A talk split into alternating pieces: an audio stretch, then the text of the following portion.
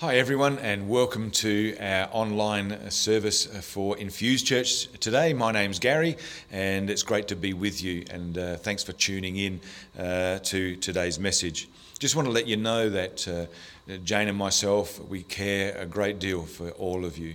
We are praying for you, we believe in you, and we know that your greatest days are ahead of you. And just want to encourage you with that uh, this morning. Uh, I'm just going to pray for the message today. Uh, this being Resurrection Sunday, I'm not sure if you know, knew that, uh, but Jesus is risen. It's great cause for celebration. He's no longer in the grave, and uh, I really hope that uh, today you get a, great deal out of this message. So I'm just going to pray for the message, and then I'm going to launch uh, straight into it. So, Heavenly Father, I thank you that you have risen. You have risen. And because you've risen, Lord, we can rise. Lord, we may be feeling a bit down. We may be feeling a bit uh, uh, low. But, Lord, today we can uh, know that you, you are the one that lifts us because you have risen. We can rise as well. And, Father, I thank you that this message inspires, it, it brings hope, it brings liberty, it brings freedom, it brings so much more than we could ever imagine. I pray that you'd anoint these words. Holy Spirit, take these words and use them powerfully in the wonderful name of Jesus today. And everyone said, Amen, Amen, Amen. I'm going to uh, launch straight into uh, this message. Uh, I'm going to be reading from 1 Corinthians chapter 15 and verses 19 to 26. And this is what it says. It says, uh, uh, if, uh, if only for this life we have hope in Christ, we are of all people must, uh, most to be pitied. But Christ has indeed been raised from the dead, the first fruits of those who've fallen asleep. For since death came through a man, the resurrection of the dead comes also through a man. For as in Adam all die, so in Christ all will be made alive. But each in turn, Christ the firstfruits, then when he comes, those who belong to him. Then the end will come when he hands over the kingdom of God the Father after he has destroyed, destroyed all dominion, authority, and power. For he must reign until he has put all his enemies under his feet. And it goes on to say that uh, the last enemy to be destroyed is death. As we're looking at Easter and we're in this series of talking about the importance of the cross, Easter can mean so much to so many different people. Uh, maybe that Easter's not even looking anything like it has in the past because of what's been happening globally. So, what does Easter mean to you? Is it about Easter bunnies and chocolate and Easter egg hunts? Uh, is it a day maybe where you get together with your family or historically for a, an Easter picnic? Or is it just simply a public holiday weekend where he just gets to have some time out for a few days? What does Easter mean to you? Why not just uh, in, in the comments below, just, just type out some stuff. What does Easter mean for you? Easter is many things to many people. Uh, it's a time we remember the death and burial uh, on Good Friday. But today we celebrate the resurrection of Christ, that Christ is risen. Jesus rose from the grave never to die again. This is the very foundation of the gospel message. The good news is that we too have a hope for our future. Because he rose from the grave, we also have the hope of eternal life. So, as we celebrate the resurrection of Jesus today, I pray the Holy Spirit speaks to us individually about our lives as well.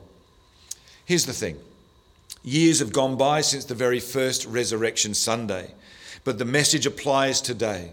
When the early church began, Paul preached the message with passion and with fire. I mean, can you imagine it? Jesus has risen from the dead. This man was dead, he was in a grave. Now he's, he's, he's, he's, he's clearly been raised from the dead. Wouldn't that put a passion and a, and a fire in your belly as you spoke to people? Well, Paul certainly had that.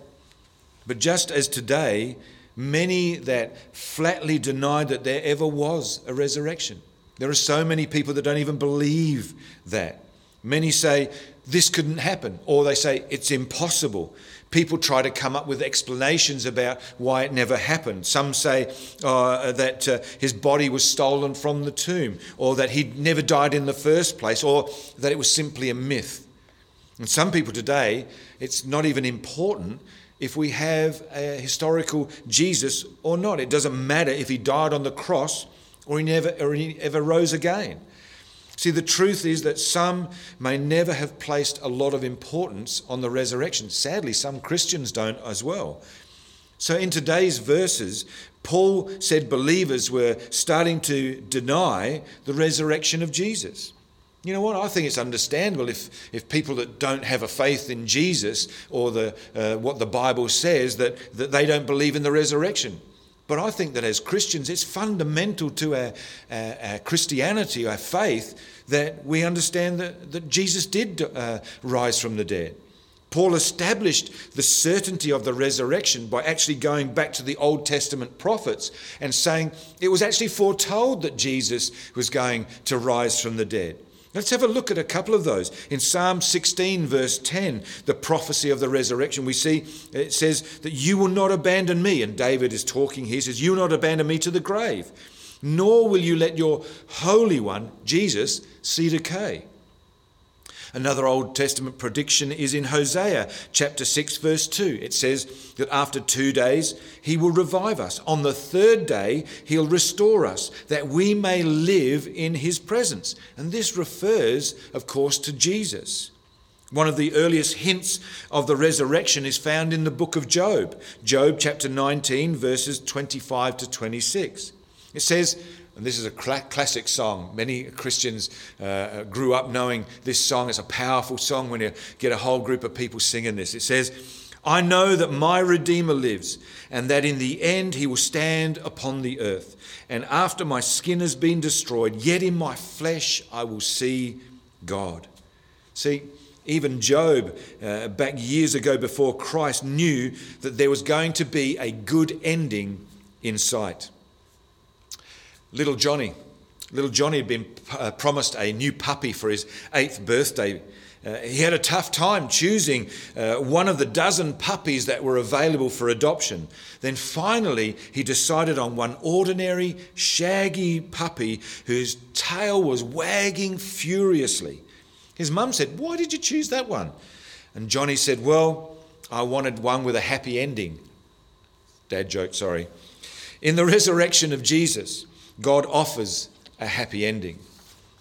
The resurrection was so important to Paul's preaching that he wanted to point out the people who had seen Jesus for themselves after they rose from the dead.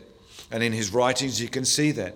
Other parts of the, uh, of the Bible in the New Testament say that in Luke 24, verse 34, tells us that, uh, that Jesus was seen first of all by Peter. Then in Luke 24, verses 40 and 51, Jesus was seen by over 500 people all at once in Galilee. Jesus appeared to James individually on his own, and also to all of the disciples, and then again at his ascension to heaven. He was seen by Paul in his conversion experience on the road to Damascus in Acts chapter 9. So, why is the resurrection so important? Why did Paul go to great lengths? Why does the Bible have its prophetic words that point towards the resurrection? Why is it so important? Why was the resurrection so important?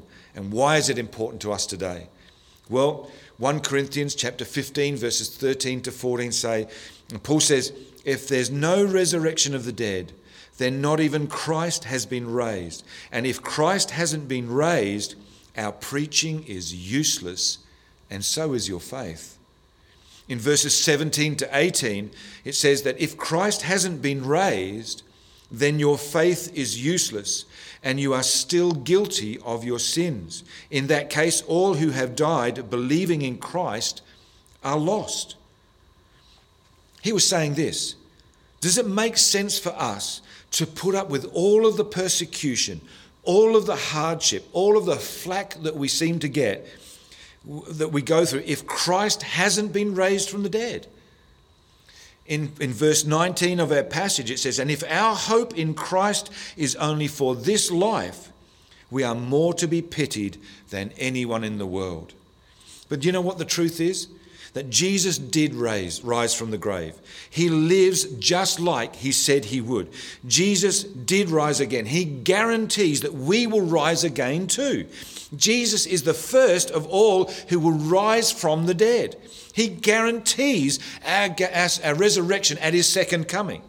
The doctrine of Christ's death and resurrection is the foundation of, of, the, uh, of, of Christianity. Remove this, and everything else falls apart, and all our hopes of eternity sink with it also. So let me ask you a question Do you have the faith to believe in the resurrection life? Do you really believe about it? There's a story told, it's a true story. The first two Scottish missionaries sent to the New Hebrides Islands were killed and eaten by cannibals on the day that they arrived. After that, it proved difficult to find missionary volunteers. It's not a great job description, is it really, if you think about it? So it's no, not hard to understand why they tried to, uh, found, found it hard to, to fill or get people to go to this particular island. But even when John G. Paton agreed to go, he stepped up. Well meaning people in the church tried to put him off, tried to dissuade him. One elderly man warned that he would be eaten by cannibals. And Paton replied, I confess to you, sir, that if I had been if I can but live and die serving and honoring the Lord Jesus, it will make no difference to me whether I'm eaten by cannibals or by worms. And in the great day my resurrection body will arise as fair as yours in the likeness of our risen Redeemer. Do you know what? After 15 years of fruitful ministry, almost everyone on the island of Aniwa, where Paton ministered, was saved. They were converted to Christianity, and today they uh, are enjoying the fruits of that life. Serving God is no guarantee of an easy life, church, but we are called to a life of service, and even if it means giving up everything. Matthew chapter 16, verse 24 says, Then Jesus said to his disciples, If any man comes after me, let him deny himself and take up his cross and follow me. See, the thing I love about this is that Jesus doesn't condemn us for our lack of understanding or even our hesitancy to believe. He's patient to help us to figure this out. He did this for one of his own disciples in Thomas. John chapter 20, verses 24 to 29 says, One of his disciples, the 12 disciples, Thomas, nicknamed the twin, was not with the others when Jesus came.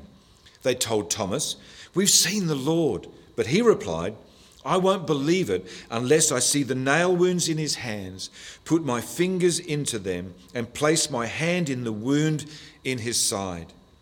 Eight days later, the disciples were together again, and this time Thomas was with them. The doors were locked, but suddenly, as before, Jesus was standing among them. Peace be with you, Jesus said. Then he turns to Thomas and says, Put your finger here and look at my hands. Put your hand into the wound in my side. Don't be faithless any longer.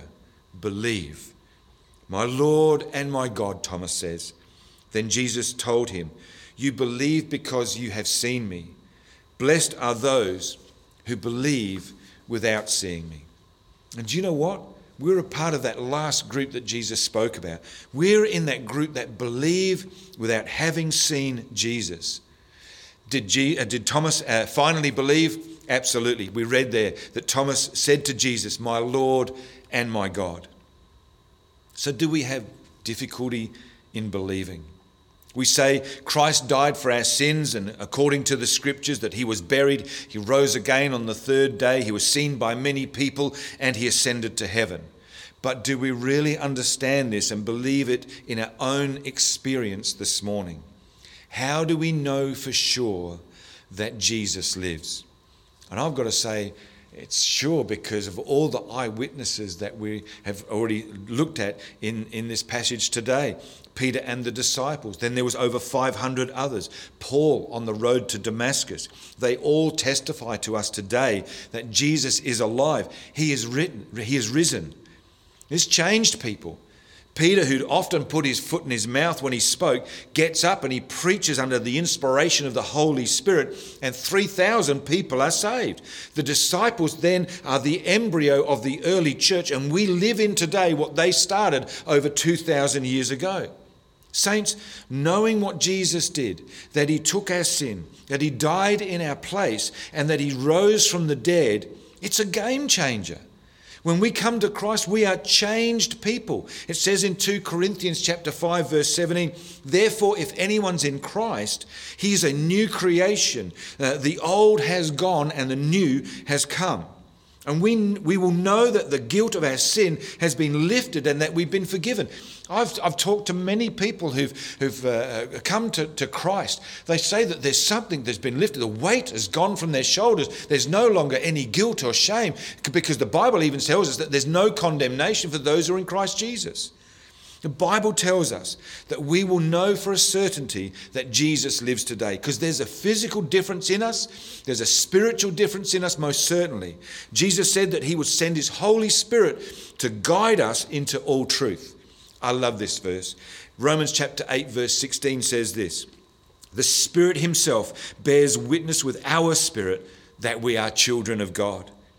You know what? As I wrap this message up, the Bible message, the Message Bible states it this way. In Romans chapter 8, verses 11 to 14, it says this It stands to reason, doesn't it? that if the all alive and present God who raised Jesus from the dead moves into your life, he'll do the same thing in you that he did in Jesus, bringing you alive to himself.